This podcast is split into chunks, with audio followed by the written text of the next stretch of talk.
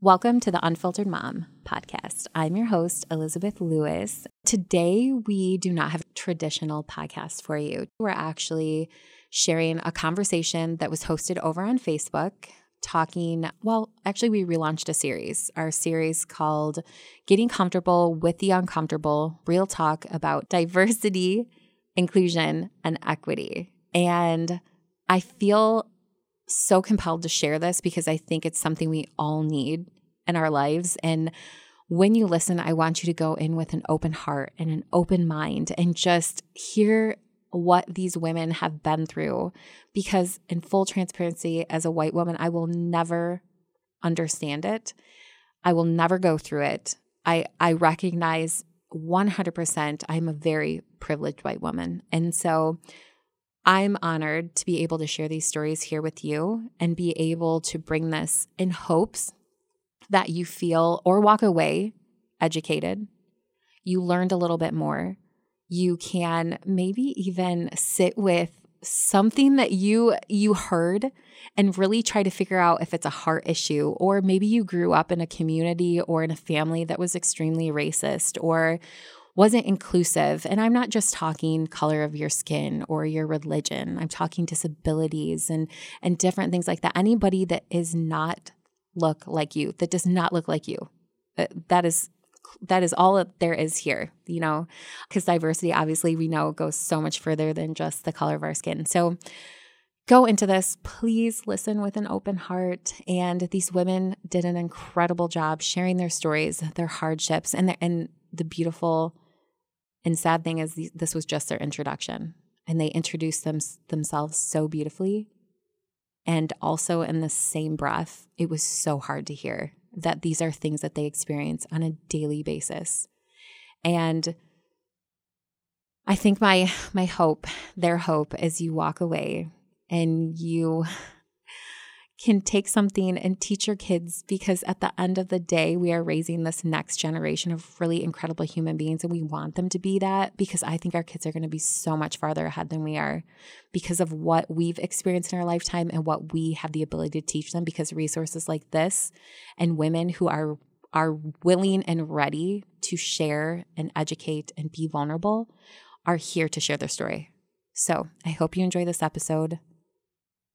Hello, everybody. We are back with our Getting Comfortable with the Uncomfortable series. This is a series we started back in, oh my gosh, would it be COVID was at its all time high? I think it was maybe a month after George Floyd's death, or maybe maybe a little bit sooner than that. And we had started the series, if you guys remember.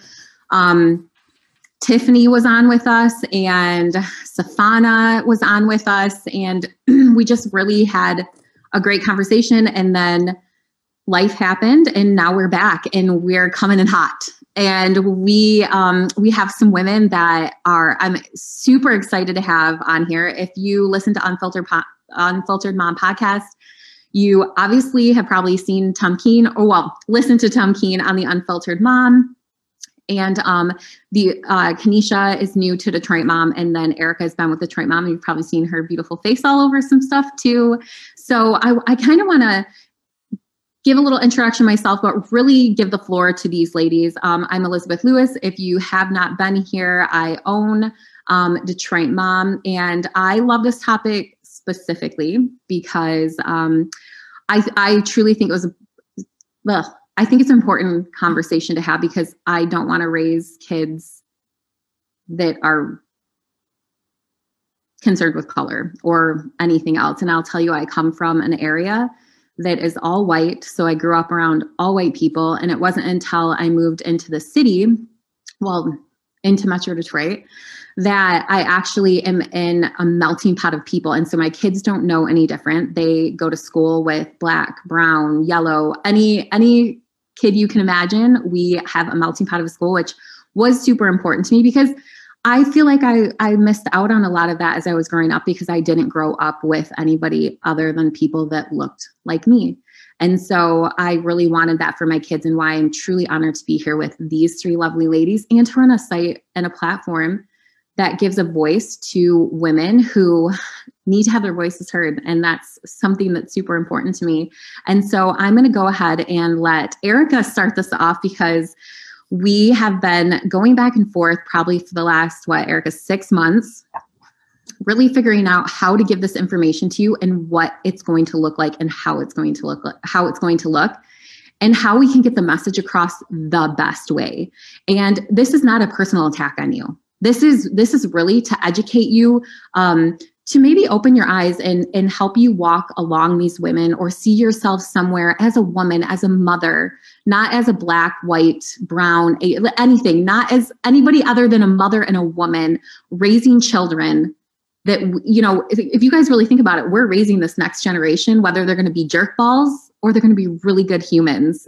And um I, I know I was just telling a story. I'm particularly proud of my daughter. My, I have a nine year old that is a, is truly a little activist. This girl is is something else. But I'll tell you why we have the conversation in our home all the time. One of her best friends is black, and I love that. And and her mom and I talk about that. That um, it's great to have both perspectives that our kids can be around each other and you know be in a black home be in a white home and get this different perspective of what it's like to be around people that don't just look like you and so i encourage you to listen to everything they have to say and at the end of each of these we will give you ways to implement and move into how you can make a difference when it comes to teaching your kids or yourself maybe there's something really heavy on your heart. Maybe you didn't know that you were doing something that one of these women talk about.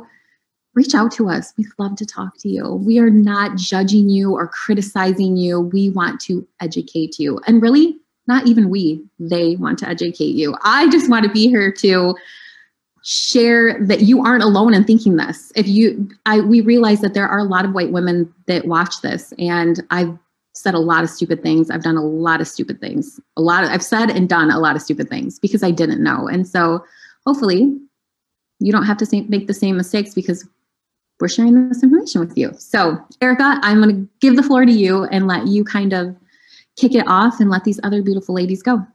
Okay, so hi, Detroit Mom Community. I'm Erica. Um, I've been writing, you might have seen my stuff for probably the last year or so um, on Detroit Mom. It's a joy, it's a passion. I'm a little bit obsessed with it. And actually, part of the reason, and I'm sure Elizabeth, you remember this, but like when I asked to be a contributor for Detroit Mom, it's like I want to see more brown, I want to see more stories from black women like myself in this area especially with for you know a website with detroit in the title. Mm-hmm. um, i want to see more people like me reflected so why not me? Um, so i am a black woman um, and i always share this with people as a joke but also in a very real way because of the color of my skin because of the color of my eyes because of the way that i speak and how i live my life people have always assumed and told me that I am biracial, and I often have to like, nope, nope, I promise you, both of my parents are black, and you know, they'll they'll argue with me, and I'll say, you sound foolish. Um, so I sometimes tell people I'm a black woman, but I have lived a mixed biracial life because I, that's how I've been treated my whole life, and so that's just a really fascinating world to walk in. Um, I am married to a white man um, and not just a white man, but like the most suburban, like stereotype of is learning every day, you know, about privilege and about what his upbringing was like compared to my upbringing. And, you know, he does a beautiful job of learning over these last eight years we've been together. Um, so married to a white man, and I now have a daughter. She's four, and in February we're expecting our son. So pretty soon we will have a biracial boy, which is going to be a different experience than having a biracial girl. Um, so I'm really preparing for what that's like and trying to prepare the world for him. Um, so part of something that I especially have been thinking about is that, you know, last summer we regained or like we gained so much more support and traction for things like Black Lives Matter and just general awareness of racial inequity. Conversations that people denied before summer of 2020, they finally started. And I've been trying to really move in that momentum for the last year um, and not lose this moment. I feel like it's such a crucial moment. People have been more willing to have the conversations and to get uncomfortable or at least to consider it more than they ever have been. So it's been really important to me to to push that. Like let's not lose it. It still matters. It's still important. For me, not much has changed from last summer to right now. I'm still dealing with a lot of trauma from that whole experience of like the news last summer and protesting and marching, which I did. Um, so it's just been really interesting, but also it's been uncomfortable for me seeing people who have fallen off of that movement that were really gung ho last July and are now ghosts.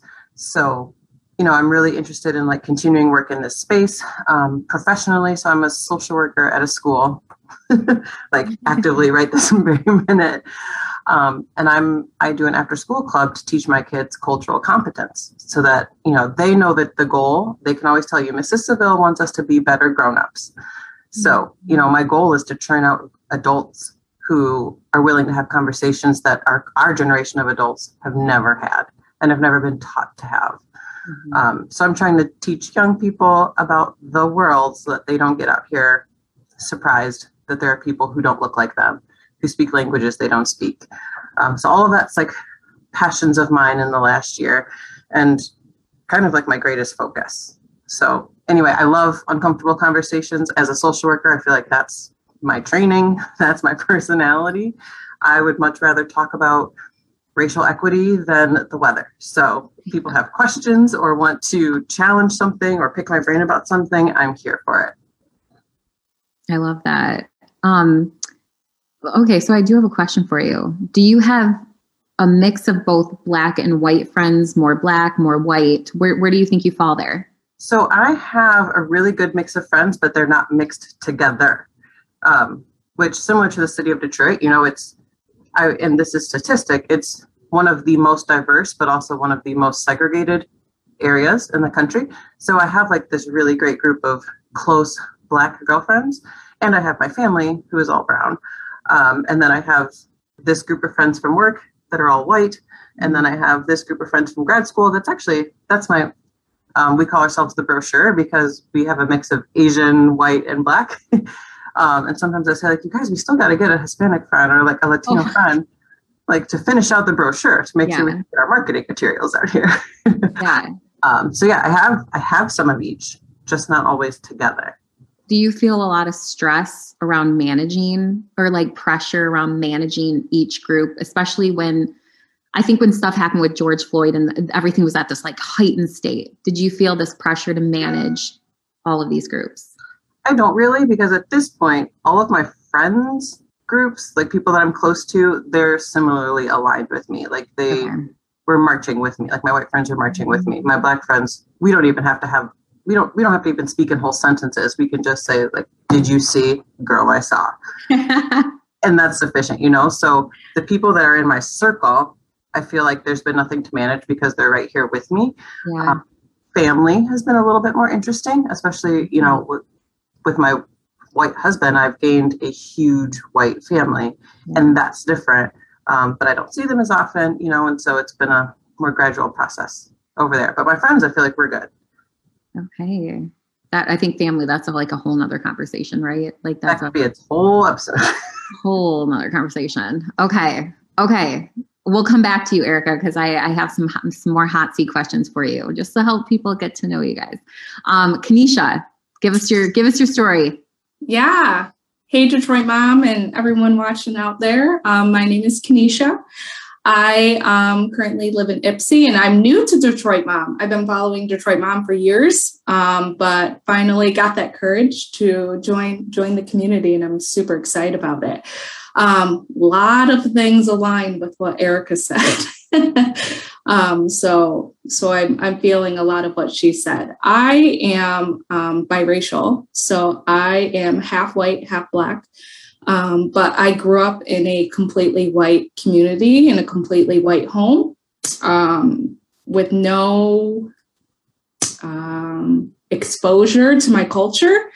So um, my upbringing was a little bit different, where I feel that, and I do actively state that I was whitewashed, um, where I just was expected to do things in a particular way or looked at it in a certain way or um, things that I look at now and consider micro are microaggressions, not consider them. They are microaggressions, like being called "you're the whitest black girl I know" and and things like that.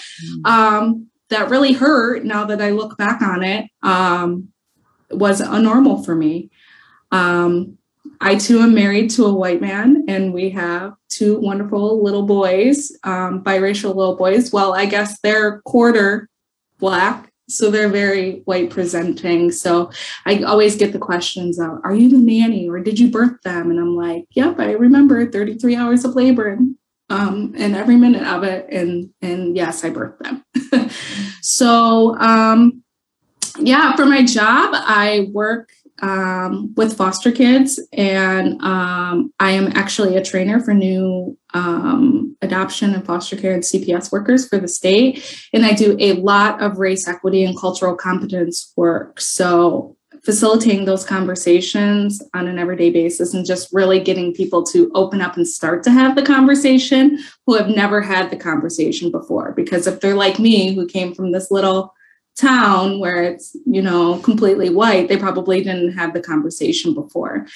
and i didn't really start having the conversations until my husband and i um, got married and moved to california and i was put in a completely new environment where things were starting to be said to me that i didn't think about because i was like oh i'm just kenisha but when racial slurs are starting to be yelled at you in a walmart parking lot because you're holding your husband's hand and they're like why are you with that um, N word or black girl or whatever it may be, then I'm like, oh, well, there's other things going on in the world. And then just the last couple of years in doing the work that I do um, and, and really educating myself and immersing myself in my culture, learning about my culture so I can teach it to my kids um, has really, really opened my eyes to um, some real truths that are coming out of people that that you didn't see before. So there's a lot of aspects that go into it and um, it, I'm, I'm growing and learning every day and just to be able to facilitate and have the conversation and be in this space with other people who go through the same things as me um, really just makes it makes it awesome so well what you just said i think is a mm-hmm. great way too before mm-hmm. we jump into Tumkeen is this is where it's so important. You know, it's interesting as a white mom, you're not sitting down having the conversations with your kids about wearing joggers, about doing certain things, how to act around police, things like that. We teach our kids like police are safe people. Like if anything happens to you, you run to the police, you do this when it's such a different aspect for you, right? For the black community or for uh, for any community that's not white. It's really having the conversations with your kids that we are not having. We're not having. So, on the flip side of that, how can we have those conversations with our kids so our kids are not the ones doing those things to your kids? Do you know what I mean? Where we're having the conversation. Um, and I, I want to share this because I think this is a great place to kind of share this and why it's so important to talk to our kids and why we need to watch what we say or really check our own hearts um, when having conversations about race or what's going on in the news. Um, I have a my daughter's um, best friend is black, and I I was picking her up the other day, and her mom and I were having a conversation, and she told me that her daughter came home and said, um, this girl in school said to her, Oh my gosh, I feel so bad for you. You have to live by all those black people over in Southfield. Okay, let's think about this for a minute. First, the little girl is black the other girl was white who's making this comment. So the little girl went home and said to her mom, This is what happened. And apparently the girl was watching the news. The parent, so everyone's having the conversation, something had happened in Southfield. And this is why this little girl said that. To me, so then my daughter's asking me questions about that. To me, that starts in your house. That's you having those conversations, A, in front of your children, that's your own bias that you're reflecting on your children because our kids watching the TV, seeing black, white, whatever the case may be, aren't going, oh my gosh, I feel bad for you. You have to live by those black people or brown people or whatever the case may be. And I think this is where it really is such a heart check for us as white mothers to be like, okay, where am I going wrong? Or where where I think it really is your own bias because I I think as her and I started really having this conversation, she's like, Elizabeth, I've had these conversations every day with my sons. I'm terrified for my boys to go out in joggers. Terrified. You don't eat like while all these kids are getting black joggers, it's cool right now in in you know high school and stuff to have black joggers. My sons can't have that. My boys cannot have black joggers. And I was just like, literally, whenever I hear this stuff, it just breaks my heart because these are not things. And I, I hope that if you're a white woman listening to this, we, we're not having this conversation. And this is where our privilege, this is truly wholeheartedly where our privilege as a white mother, as a white woman, as a white human in society comes from. And my hope is with these women that we can help and kind of like especially your training kenisha erica like direct you in the direction of how to how to raise these better humans. How do we raise it where our white children are not going to school making racial comments? Because i'm sure that little girl saw nothing wrong with what she said because you know why because nobody said what you're saying is wrong your thought process is not wrong so me being me, I called the school. Well, if we had parent teacher conference that night, called the school. I said, "Do we have race? Um, what is it? Race, race, right? Whoa, I can't speak. Race training. What is it? Equity, inclusion." Diversity, For, yeah, yeah, what is it cultural competence? Like yeah. elementary. Would it be what Erica's talking about, like getting stuff like that in our schools? Yeah, I mean, so like I took it the route of cultural competence to include all forms of culture, including okay, like yes. race, religion, disability, um, gender identity. So, like all of the types, where a lot of times diversity, equity, and inclusion right now is still focused primarily on race. Um, okay. And I think that's what people think, right? Whenever, let's be honest, when you, and I almost feel this too, when people are like, talk about racism, it's such a divide between black and white. I feel like it's it's not that often, but when you hear when you hear Tumkeen's story, you're to be like, why, why is it just between these two colors, right? Or, or I just this is why things are so important. And I think as parents, this is when we have to advocate, be our children's advocate and get, I'm, I'm speaking to a white, white perspective, get it in our schools so that our kids can learn. And maybe our kids can teach us something maybe our kids can come to us and say, This is what I learned today. I would be so excited if my daughter came home today or came home and said to me, This is what she learned, or she was in an after school program that was focused on diversity, equity, inclusion. And, and she was really being taught that because I think my daughter was even confused on why this other girl was saying this to her. She's like, Why would she say that to her? She's black. And why is it bad to live there because of black people? And I'm just like, oh my gosh, even for me, it's overwhelming. I'm going to be 100% honest because I don't always know what to say. I, I, I truly don't always know what to say. I would love my daughter to be the teacher of that. Do you know what I mean? Like, how amazing, mm-hmm. how amazing would that be if our children could teach us something? Like, truly amazing. And so, you know, I just, I implore you to really really think about that and how you can make a difference in your school. If your school is mainly white, there's probably a lot more work to do. If your kids are not exposed to any other colors at all of kids, they have no idea, they've never been in a black home or a brown home or whatever the case may be and experience something other than themselves, then we need to sit back and say, what can we do to make that difference? And calling your school and asking if you can get that training there, I think is one of the biggest steps because I think a lot of white women are afraid like, well, if I say something, I'm going to say something wrong. If I do something, I'm doing it wrong. I'm not I'm not doing it. If you could if somebody attacks you for something you said, learn from it. Don't take it personal. This is like years, uh, you know, we we and this uh, again another whole conversation about marginalized communities having to live their trauma every single day because of things that have happened that happens repetitively over and over and over things that white people will never have to experience. So I don't want to obviously go deep into that, but I thought, uh, Kenisha, that was a good segue to talk about that because, like you said, like you have to raise now you have to teach your biracial children completely different things, things that we're not mm-hmm. sitting at home talking about, but really we should because I think it's our it's a responsibility we have to our kids. It, it really is a responsibility we have to our children to make sure we equip them with all of this stuff going into the future and how to really treat people and and see the differences instead of growing up and saying i don't see color.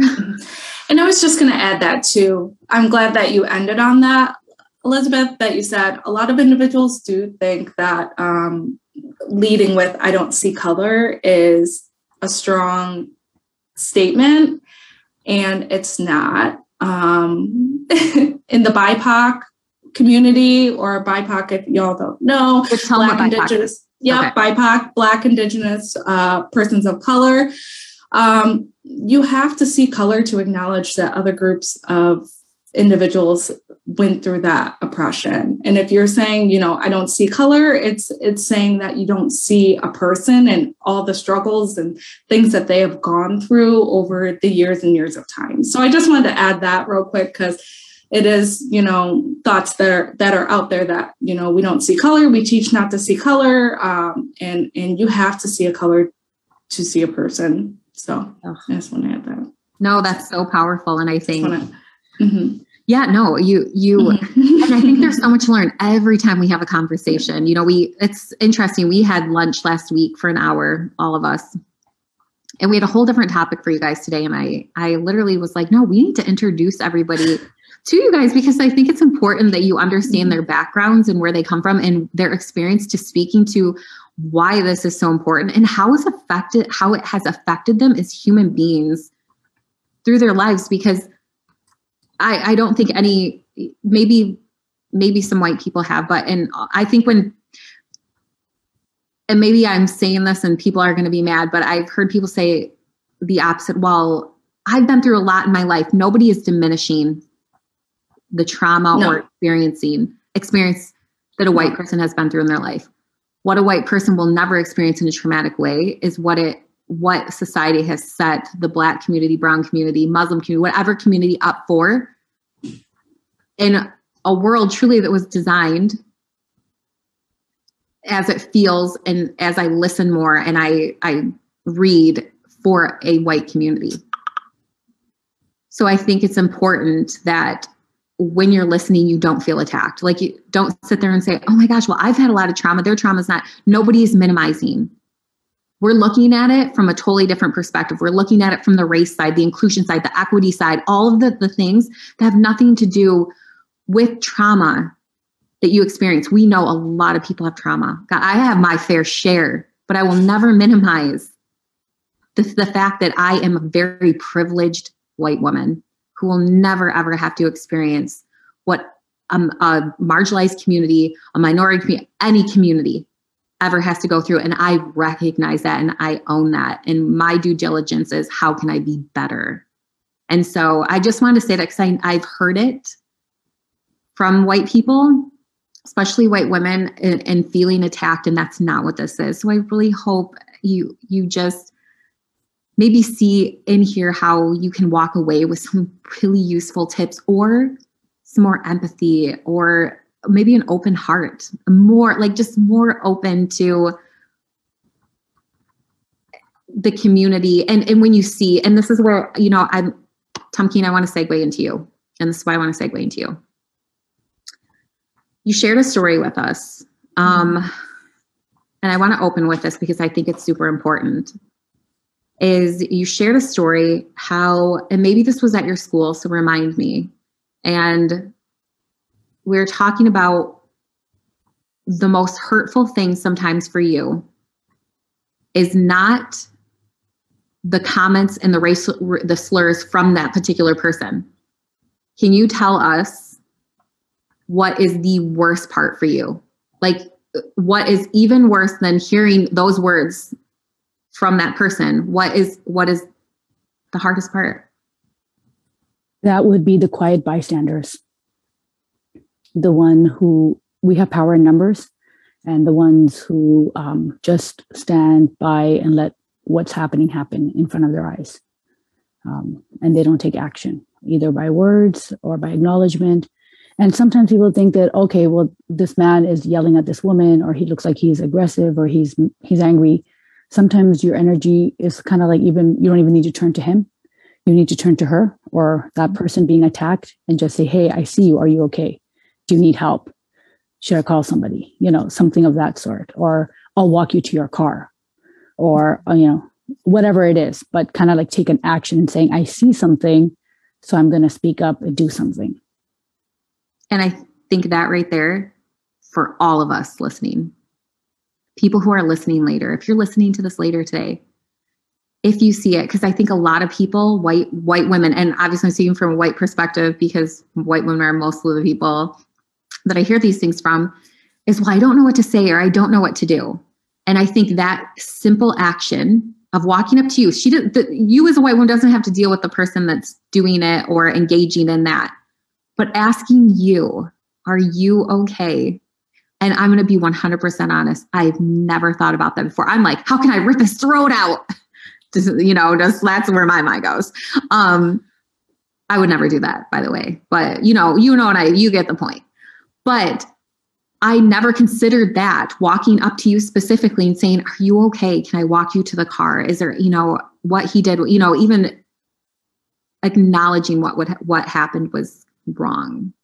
Right. So I want to thank you first for like obviously I'm around so many different people, but that was huge. That was honestly huge for me. So I wanted to open with that because I think it's a big thing that we forget and we miss and we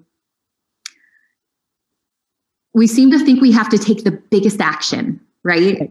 We have to be out there with signs, protesting, doing all this stuff, but really we we we can start somewhere really small. Like as small as calling your school, as small as asking, you know, if you see that out in public.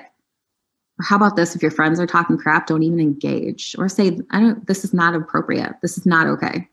You know what I mean? Like these are all small things. They don't have to be huge. You don't have to create movements. Those are started. Those are there.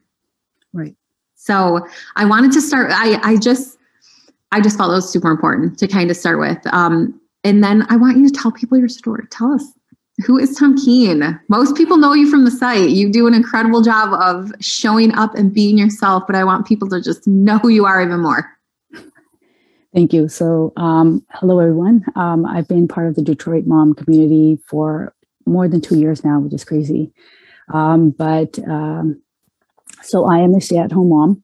Uh, I have uh, six kids um, from teenagers all the way down to um, a kid who's supposed to be in preschool, um, but COVID, so he's home with me. So, um, so I've got lots of angles and stories here, but I'll say that I am the daughter of Indian immigrant uh, parents. So, racially speaking, being brown, um, South Asian, Indian, um, slash Pakistani. Um, that's that's the race that I have. Um, I say where, and I'm going to use that because I was born and raised in Canada, so I saw myself as a Canadian until someone said, "No, who are you really?" Um, so then I have to say my parents were born in India. So then it makes sense, right? Because then you know you're Canadian, but you're not really Canadian because hey, you know you're not white. Well, let's not go into where that came from too. So that's another story, another day. But um, so then I so that's how I grew up. I grew up um, an Indian Canadian. Uh, we moved to the U.S. to Detroit, in particular, Metro Detroit area, um, when we got married. So uh, say now about 19 years we've been here now. So a little bit more than 19 years, but yeah. So um, I wear many labels. Uh, I don't really know which one, but I am Muslim, so that is, and I chose to uh, cover my face. Um, I wore hijab since well, I don't remember; it was a little kid, um, and then I started wearing a longer gown to cover um, uh, below my ankle, also below my uh, below my neck, um, to cover my clothes and stuff. So that was in high school, um, and then I started covering my face after, um, which is called a niqab, or some people call it a burqa, depends on where you belong but this is a niqab that I call it. Um, and I started covering my face one year after I did university in uh, Toronto. Um, and I did this as a personal first decision as an independent woman, free thinking, you know, I wanted to do it. So I did it. And I told my parents one day, I said, I really, really want to um, wear this veil um, and I'd like your support. So I wear it before I even got married. Um, so, um, and I've been now a few years. I'm a a 40 something year old woman. So it's been a, quite a few years. So I'm talking about like I'm going into the prehistoric, you know, era here to, to talk about that. Anyhow, so I've been wearing it for a while. And um, and then we moved to States. So I'm raising American children. So I feel like I have like the Indian in me, the Canadian in me, the American, because you live in 19 years. I mean, you, you're much as American as you can be in in some shape or form, and um, and a Muslim. So I wear many many labels and many many uh, I belong in many boxes, but I belong in none. So um, I am in my own box, and so I I carry that story with me everywhere. I would like to say that I'm a progeny of many stories, and I'm learning to own my story in my 40s, um, so that I can become an ancestor to a generation that accepts all aspects, all colors of themselves. Oh, I love that. Okay, I was just I was just taking that all.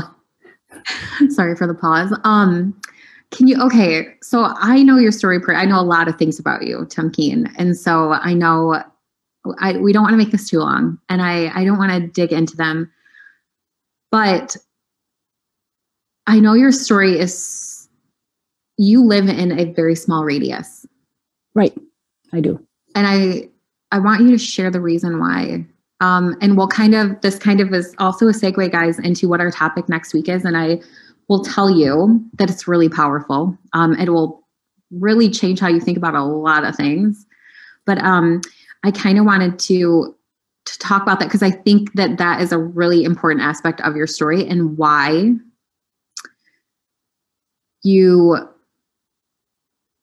maybe not are the way that you are, but why what has shaped you into this woman, right? So right. obviously, so I'll let you kind of share that is is why you you live in this very small right bubble essentially. Right. So um when I moved to the US, it was the year after 9 11. Um, so um, there was, whenever I'd go anywhere, um, I used to be followed by the security guard um, who wanted to know why I was there um, the, there's a story of me being in uh, the Sprint sales store. I don't know, like what was long ago. So yeah, I think it was Sprint. Um, and so we were there, and um, my brother was with me, and he had never had the experience of being with me um, um, in public. Just it just never happened that way. And he was visiting me. So we had gone to the cell store, and we and the security guard, a very large man, stand stood next to me the whole time. And he said to me, I felt really uncomfortable. My brother said to me, I felt really uncomfortable. Why did that man come out from the back soon as we stepped in? And I said to him, I turned to my brother and I said, It's been like this for a while. It's been like this, um, you know, since I've come here. And you get people following you and asking what you're doing in their store several times before you realize that they don't even want me there. So I made my circle very small. I started traveling to only one target that I know that's in my area and not any other ones because I didn't want the cashier to treat me rudely or treat me like a person who's an intruder in their world. So I built my world. There's a Target that I go to, there's a Meijer that I go to, there's a Kroger that I go to, there's a route that I follow. I don't go new new streets. It, it I don't go to um, a Target that might be not three miles away, but 10 miles away. Like I don't do those things. I feel very apprehensive. There's a part of me that becomes into this mode that I have to protect myself. Um, and so I keep my bubble small because there's been times when I've been to stores and um, uh, the cashiers will talk to the customers and they'll kind of bounce off of how ridiculous I look. Or can you believe that? Can you believe her? Um, so you take it so many times you realize that it's my mistake in being in a place like this. So i sh- you know the world is like that so how do i protect me? Because there has been many times i've cried my way home um, where the kids want to know what's wrong mom because i'm shaking at in the grocery store. Or that um, how the kids get mad because they don't know why someone's talking to their mom that way and they want to know what's wrong because they only see their mom. And so I tell them that it's okay. People just don't know. Um, so I kind of just, you know, I've built that world. It's it's a little bit of a different world. It's more um, diverse now here. Um, people, I guess, are not so ready and quick to attack anymore. the media has definitely start, stopped um, demonizing Muslims as you know as much as they used to before. I mean, it's a little bit lesser now. The volume is down. Whatever. Um, another conversation, another day for that. But so I feel like people are not as uh, you know quick to attack me. Mm-hmm. So I'm a little bit more comfortable. However, um, there's a there's a guard, and a part of me is guarding my heart a, a part of me is shielding myself from unwanted stares because I didn't even realize as I'm going, uh, I'm getting older, I'm realizing now how much I've cut off myself, cut off myself from places because of this fear. I will walk into a store literally and wonder whether or not that store wants me to walk out with a bag that has their label or their brand on it. Because I don't know if they want me to be a someone who's a you know a walking billboard for something because then it's going to associate with their brand and they don't want that so i don't like to sit at the glass at the window of a of an establishment because i don't know if when someone looks inside if they see me sitting dining drinking a cup of coffee um, by their window if that's something that they're going to want because they might repel someone from coming inside it might not welcome someone else in their view so I, I, I carry that with me everywhere, and sometimes the load is pretty heavy. So I just stay close to home. It's really heavy. And something you said when you said to your kids, "It's okay, they don't know any better." That's not okay. It's not okay. Nothing about that is okay. And you should never have to tell your kids that it's okay. That's like but if if my Muslim son gets angry. Yeah, no, I understand that. And if and that's if, the thing. Yeah. And if, if someone learns and if when someone realizes that we have a voice, then then it's also that we're being see they're like that. So um so like I think I have the right to use my voice, but the world has taught me that my my voice is not welcome and it's not to be amplified. Um, so this being right here this is taking trauma of the past 42 years and saying that I have a mic now and I will use it. And so that's why I'm doing at Detroit Mom. Every single time I talk to you, Elizabeth will say to me, You're welcome to say what you want to say. This is a safe space. And then my pen gets a little sharper every time I write with it. Mm-hmm. So oh. I'm glad for spaces like that. That makes me happy. I'm I'm grateful. I say this all the time. My pen gets a little sharper. Thank you, Tumkeen. I'm gonna print that out. that is, I know you and your words, you little wordsmith there, Tumkeen. Um, oh, every time, like I swear, I, you know, we are just this group, just really getting to know each other and digging in. And um, I hope that you listening, at any point you're listening, you walk away and you're just like, whoa, I have never thought about that. I've never considered that. I have a lot of work to do. I'm calling my school. because honestly, you guys, it starts with our kids. Adults, especially older generations, are not changing their ways. They have no intentions of changing their ways. It's truly up to us because think about it. If you're somebody who's like me, I have in-laws, I'm not gonna lie, they're they have way different perspectives we've had to have the conversation with them because they've said stuff to our daughter. We had a nanny who was gay. And of course, my mother in law had thoughts on that. And my daughter is the one who's like, he should be able to love whoever he wants and all this stuff. You know, that, that's important. Like, we need to teach our children that it's not our responsibility to judge, not even a little, none at all. And so I hope that you walk away and you just really feel ready to listen to the series and and create change at some point. And if you are a black brown yellow whatever i hope you feel so damn seen because we see you. We want to also i you know i want the white community to be on board just as much as i want every other woman that doesn't look like me to feel seen. Truly um and so we'll be back next week Thank you, ladies, for being here. I hope, um, and if you guys have anything, send us a DM. Send us a DM. You can find us on Instagram. Um, I will put in here Erica's DM, Kenisha's, Tom Keen's. You guys can you can jump in there if you want to ask some specific questions. Asking the question, there is no question that is stupid question. There's no question that's stupid because I'm going to guarantee you there are about five, 10, maybe 20, hundreds of other women, other, hundreds of other women who feel the same exact way. So don't think that you have a stupid question. And we will see you next week. Please listen to this whole thing and share it with your friends because everyone needs to listen. And um, happy Monday. My gosh, happy Monday. Bye, guys. Bye, everybody. Bye.